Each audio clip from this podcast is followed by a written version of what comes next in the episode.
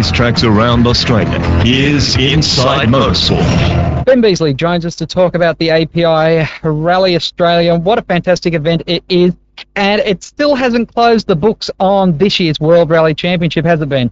Not at all. I mean, if it showed anything, it, it shows that uh, I reckon if they had 20 races and not 13 rallies, it would be just as close. The way these these guys uh, swapped the lead. I mean, the only thing that was decided at API Rally Australia was that Colin McRae could not win the World Rally Championship now, so we're now down to just Carlos Sainz and uh, Tommi Mäkinen. That final stage and a world first, reversing the grid to uh, bring him home. Yeah, and, and live across the country, it worked really well. It's um, uh, up until the, the stage before that, they, they um, had five runs around different stages through the Bunnings complex. And the stage before, up until the stage before the, the TV stage, there was 13 seconds covering the top four cars. And Richard Burns was right up there, and he um, he went off the road in, in that stage, and, and McRae blew a turbo, which sort of put him a, a fair way behind, and uh, and Tommy just overtook the lot of them and came straight through. Most amazing drive you know, the guy in the last, the previous two rallies, he won in Finland for the, uh, the fourth, fifth straight year. And uh, then he won in San Remo on um, on tarmac. And they said, you know, the guy was okay on tarmac, but he blitzed on, on tarmac where rallies are uh, decided by, you know, maybe 10 seconds. He won by, you know, over a minute on a guy who's not a tarmac specialist. So Mitsubishi obviously had done done the work, and they come to Rally Australia. And Richard Richard Burns on the first couple of days just awesome. You know, he stretched out to about a 90 second lead. Tommy would have been there, except he he hit a rock and uh, damaged the right rear suspension, so he lost a bit of time in the stage. Plus, when they went to service, he um, the major repairs meant he got a minute 20 pe- minute 20 in penalties for late time. So the guy had a minute 20 in penalties and still won the rally by around 16 seconds at the end of it. And although there was the big talk about him jumping the start, I mean, at the end of the day, if the guy jumped the start by half a second, he still had everything against him, and he still came through and and won the rally, and he deserved to win. I mean, you know, sure you shouldn't jump the start if he did, but I mean, for the sake of half a second, for him to blitz like that is just unbelievable.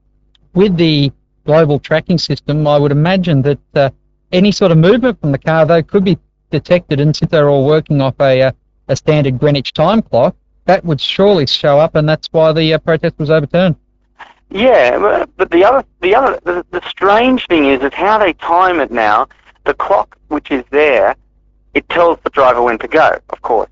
Now, the actual timing on the stages is done by timing, like a, a timing beam. So it's when you there's a timing beam which is in front of the car, just in front of the car, like when you cross the start finish line in a normal racetrack. So the, the, the time clock for the stage at Rally Australia and I guess most World Championship events, the clock actually starts when you cross that timing line. And then when you cross the timing line at the end of the stage is when it stops the clock because, you know, it, they're so close now, the, the timing has to be that accurate. It doesn't actually start the time on the zero anymore. And um, so their argument was when the time came through, well, the time was actually correct because even if Tommy, if Tommy jumped the start, it didn't matter because his time was still recorded correct. And at Langley Park, you have the, the luxury of a lot of cameras around to record this, which on a lot of the other stages they don't. Alister McRae in the Volkswagen had more pleasure of driving. Yeah, he did, and he had it, and it wasn't easy because um, uh, there was also Kris Rosenberger, who's done a lot of uh, World Rally Championship events this year, also in a Volkswagen. But there was three Seats, and the Seats are the Formula 2 World Champions. Um, they didn't have Harri Rovanperä in the Seat, Seat Formula 2 car. He was in the World Rally car, and he's the guy who's done the bulk of the scoring for Seat this year. But they had Toni Gardemeister and guys like uh, uh Gwyndaf Evans who are very quick. And, you know, for um, Alister to, to beat those guys. It's a, a super performance, and considering he's actually going to drive with Subaru at the RAC rally, along with um, his brother Colin and um, Ari Bartman, um, it, it all goes well. Of course, it doesn't seem to mean much anymore because Colin can't win the world championship. But um, you know, for Subaru to go out there and, and you know the the McRae brothers to um, to still cause um, havoc for, for Sainz and McRae, I think it'll be a great event over there. It will be indeed. Let's have a look at Group N because it's the start of our Australian success stories. Michael Guest in his second WRC event has taken out first place again in Group Yeah, N. fantastic result. Like um, he did it in, in New Zealand. He beat um, this year's and last year's World uh, Group N champion Gustavo Trelles. In New Zealand, Treyes had a bit of a brake problem which closed Michael up, but um, here Michael just beat him outright speed um, on the long stages. He was he was um, fantastic. Uh, Les, the Les Walkden team built a new car for this event. Um, I was lucky enough to go to a test session with them on the Wednesday before the rally, and um, I've never seen so many Japanese technicians crawling under a bonnet of a car. Okay, and I and I said to Les Walkden, I said, "Who are these hangers on?" He goes, "That guy is Mr. STI just there. you know, STI being Subaru Tecnica International, which builds all those great cars. You know, the equivalent of HSV here." Um, you know, is, is STI, and um, they came out here with a fleet of mechanics, engineers, designers, and uh, they they did uh, they put most of their effort into that car as well as uh, the Cody Crocker car um, because they're now starting to feel like you know these guys can you know come out and, and beat Trelles who's getting a lot of support from Mitsubishi in the Group N class. Mm, all right, you mentioned Cody Crocker there. Of course, another of the Subaru runners, but uh, this time in the Possum Bourne Group N Subi. Yeah, um, he had a few problems which lost him a little bit of time, but when his car was running well, he was like three, four seconds behind Michael. So uh, it, it says a lot about the uh, the Group N talent in in this country, and, and obviously Subaru were doing a good job with their cars, and uh, um, he was quite spec- he was very spectacular. In fact, on the Bunnings jumps, I mean everyone was raving about McRae, but they reckon the second most spectacular guy down the hill was um, was Cody Crocker. So um, it goes well for a guy who's learnt so much this year by becoming an Australian Group N champion, being given the opportunity by Subaru Australia, and now at an event like this, uh, having the STI um, help out there as well. It was uh, quite amazing. Another person I, I met uh, was Jamie Drummond, who does uh, Drummond Motorsports uh, racing suspension, based out of uh, Wodonga, and he was on 20 cars at Rally Australia, and, um, and people like Possum, uh, Cody, uh, Guesty, uh, a fleet of other Subarus, and, and some Mitsubishi Lancers who all did well, and it sort of says that um, you know you got to have the, the the package all round, Mm. and um, you know Possum runs some pretty trick gear on his car, but he uses the locally built suspension, so it can't be all that bad. No, that's right. And uh, whilst we're talking about local still in Formula 2 before we go back up to the WRC classes, but uh, in F2, of course, Neal Bates has been so dominant. Herridge on his home roads was, uh, well, doing all the media right to say he was a threat. Yeah, yeah, he was. Um, he did. A, he did a really good job because being they've been fiddling with the car quite a bit this year because Rick Bates has been so good in Formula Two. Um, but uh, he proved that um, that Hyundai is strong and, and, and did the job. I mean, uh, he beat uh, Ross McKenzie by over a minute. Rick didn't finish the rally. Um, an interesting um, turn of events. He was coming up the road and a car was parked on the side of the road. Um, it, it had um, something mechanically was wrong, and it was just before, just up the road. Some of his um, the team personnel from Daihatsu were there spectating, and they knew Rick was the next guy on the road, so they've run down the road to warn him that this car was parked on the side. Rick seen them and had a bit of a. He's gone a little bit wide to avoid this car, hit a stone, um, put it into the side of a, um, and then sort of touched this bank and broke a, um, the steering in the car. You're laughing, but it's hardly funny.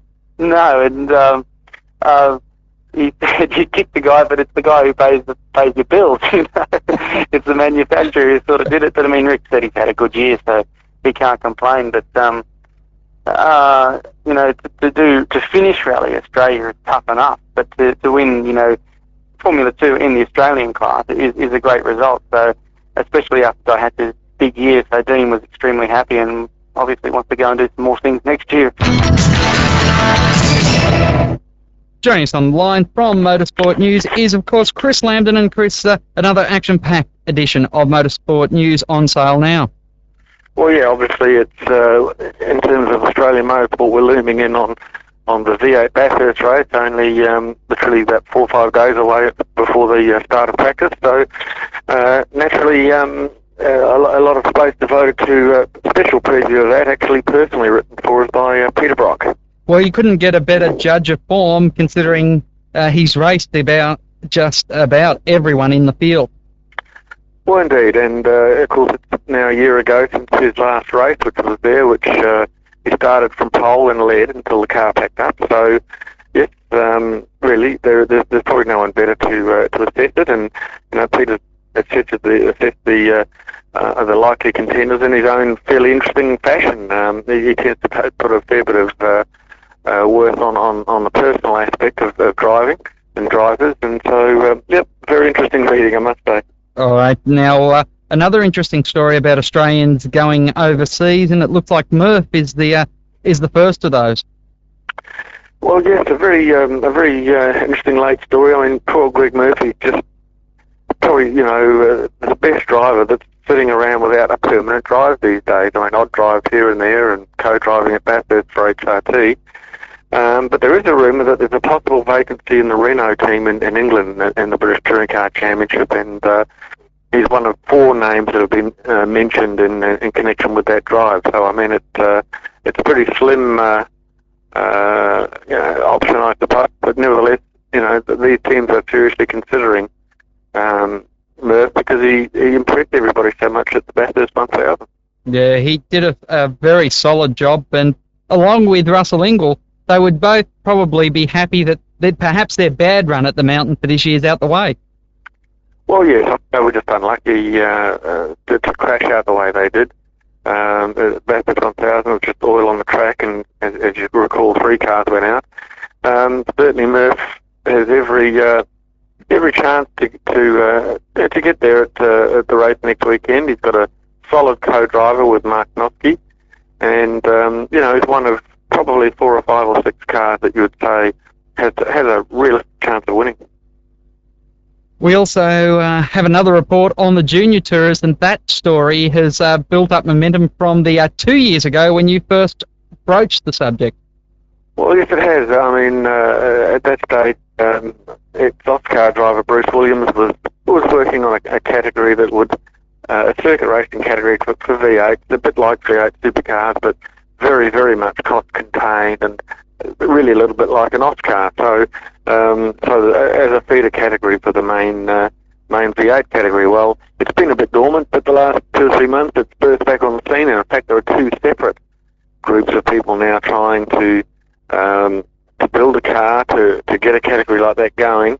Uh, one is in, including Bruce, who uh, this week uh, announced that Peter Brock, um, he, his name's coming up a lot this week, um, it, it would endorse the category and be a strong supporter of it. So, um, you know, it's still it's still progressing along. I think um, it'll be interesting to see whether uh, either of the groups can get something absolutely concrete happening for uh, for next year. All right. Would you like to put your neck on the line for a supercar tip? The Bathurst. Yep. Oh, that is that is genuinely the hardest um, the hardest thing to do these days. But um, look, I think I'll um, in in doing this, I'll, I'll let you into the secret, and uh, I'll I'll I'll sort of concur with uh, Mr. Brock in that uh, if HRT's lead car of, of Craig Lowndes and Mark Skaife has a trouble-free day, um, I think it'll be fast enough to win. But uh, you know, we've said that before, and uh, you know, every second year Larry Perkins has won up there. Really, those are the two cars that you would have to have to consider as being the uh, the major front runner. Yeah, that's right. And uh, of course, the story in the in the paper before was quite interesting with Alan Jones going over to Holden. Well, yes, that um, he, he's still working on putting his uh, his package together for that. But actually, there's a little story in, in this week's show as a follow up to that, and that is that um, Alan's done a sponsorship deal with Channel Nine. Um, I don't think it's as big a deal as, uh, as perhaps a, you know, a major uh, prime sponsor deal, but um, you know, for the first time since the famous Kevin Bartlett Camaro, I think we'll see a car with uh, number nine on it and a few dots next year. Well, it will be great because um, Big Rev Kev always managed to uh, always managed to get the uh, crowd behind, and it'll be a great one for the uh, for the fans of the uh, cartoonist because I do remember a very famous cartoon of um, of Kevin Bartlett speaking to a very young packer, saying, "That's all right, I'll take this deal, but uh, you're not borrowing the car on Monday to do donuts on Channel 7's front lawn." Yeah, well, there you go. Um, it'll, it'll, be interesting. It'll evoke memories of uh, of, the, of the Channel 9 Camaro, and of course the famous famous shot of it is going along on its roof up uh, up the top of Bathurst. So um, uh, as I said, I don't think it's the, the major part of the package, but certainly AJ has uh, the support of, of the network he works for. Yes, well, not a bad move at all. Chris Lambden, it's a pleasure to catch up with you once again. And Motorsport News is on sale now at all good uh, news agents right across the country, and of course the Checker Flag Bookshop. Indeed, you might find it a little different from normal. The, uh, the front cover is actually all to do with Star Wars and uh, a very bizarre Star Wars Bathurst sort of a uh, graphic rather than our usual uh, uh, car type of stuff. So uh, something a bit different, but um, certainly well worth reading Peter Brock's views. All right then, thanks very much, Chris Lambden from Motorsport News. Paul Ryan, it is going to be a very exciting three hours on the mountain as the production cars take to it. The GTP event, the OAMPS three-hour showdown, is a very interesting one, although our one-hour champions from Sandown are going to have a very difficult time trying to bring it back to back for them with Alfie Costanzo in the Maserati and, of course, his very young companion, Dean Canto. Well, of course, the uh, the slightly tricky thing, uh, Craig, is that, that even though they, they were teamed up at uh, teamed up at Sandown, they're actually split up when it comes to uh, when it comes to Bathurst. In fact, Dean will step back uh, back aboard his Subaru Impreza WRX that he has campaigned throughout the year. And believe it or not, even though Dean's only 18 years of age, he's actually going to be teamed up with a younger driver still in young Paul Dumbrell, so uh, only 16 years of age. So certainly a very, very young driver pairing. And uh, it's also going to be interesting with with the Maserati team because they've uh, they've recruited in uh, young Matt Coleman who uh, did a great job in the NASCAR at Bathurst uh, recently uh, and a very prominent sort of NASCAR, AUSCAR and and Legends racer down, down at the the. And it'll be Matt's first first attempt at, at GTP and what is going to be well, just a great way to finish the year. A three-hour race, 55 cars on the grid. It's just going to be enormous. I guess that's one of the spectacular things about this race. It's three hours. It takes us back to uh, an earlier time at Bathurst where production cars were on the track and we had quite a few different classes. Yeah, pretty much whatever you uh, whatever you drive on the road, there's a fair chance that you're actually going to see it uh, see it out on the track, uh, unless you happen to be uh, be driving a Goggomobil or something like that. But uh, pretty much everything else in Australian motorsport is covered out there on the circuit. As you said, now six classes with the new uh, GTP sports category being uh, being added uh, added with the end of season races, and that's going to be uh, ongoing next year. So we're, uh, that's including things like the BMW 323, Toyota MR2, and we're hoping to see things like the uh, MGF. Uh, uh, Mazda MX-5 and so forth uh, competing uh, further next year, but it is just going to be uh, a fantastic event. Traffic is going to be one of the real keys because we had uh, a great race last year with about 33 cars. This year we've got a full full field of 55, so it's going to be uh, pretty much uh, like driving down the Hume Highway during peak hour. It's, it is going to be rather frantic. How have uh, a lot of the field been uh, sorted out with, uh, well, most of your contenders in the showroom showdown from the uh, series proper how are supercar drivers? And I would imagine that some teams would be very reluctant to release their drivers the day before their big event. Well, it's been quite interesting, Craig. In fact, uh, probably uh, it's been a swings and roundabouts kind of deal because although we've lost uh, lost John Bowe because uh, he's been uh, a little bit, uh, I suppose, having to focus a little bit on on his Shell V8 commitments with, I suppose, you know, the team being sort of behind the eight ball a little bit with them having uh, lost the car up at the Indy. We've gained quite a few. In fact, uh, Thomas Mezera has just signed on to uh, the partner Terry Bosnjak in the uh, uh, Mazda RX-7.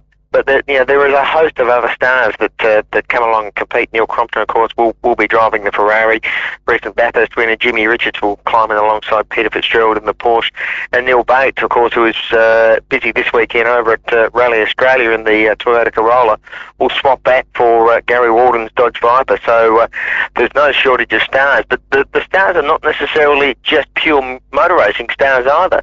I've also got Ironman, Grant Kenny and Guy Andrews, and Ian AFL Footy, I suppose AFL Footy loudmouth, and uh, the man who uh, has had to put up with the, the uh, uh, undignified uh, nature of the of uh, his hated Adelaide Crows winning the last two uh, premierships in uh, Sam Newman. There's no shortage of the girls actually competing as well. Megan Kirkham uh, will be stepping in alongside her husband Phil. Sue Hughes made her debut at uh, uh, at Indy recently, and it's still waiting to be confirmed. But uh, you know, Paula Elstrick did a great job with uh, Perry Spiritus at at Sandown. Perry's still yet to finalise.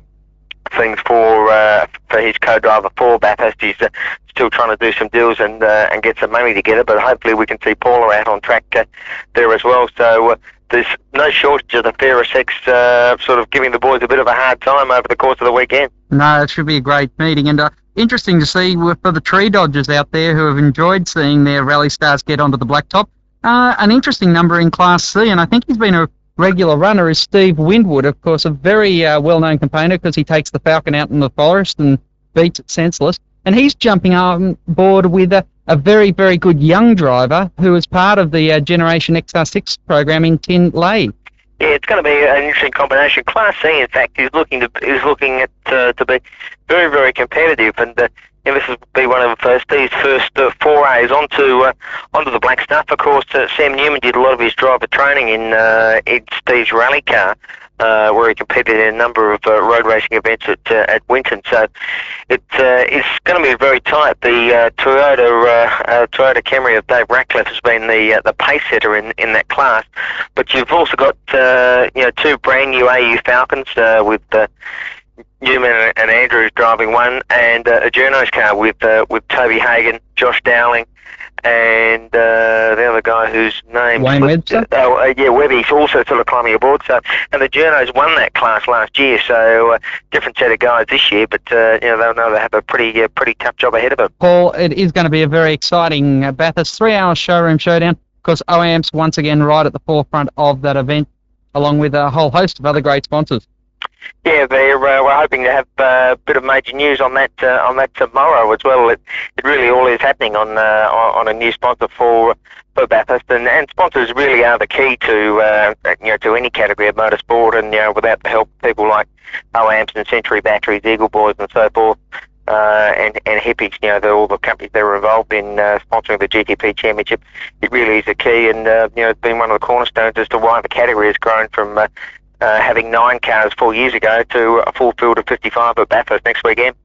I look forward to catching up with you next weekend, Paul, as we uh, really do look forward to, to a huge weekend up on the mountain. No problem. Bathurst is on next weekend. We'll have all the details from the second of the great races. I hope you'll join us then.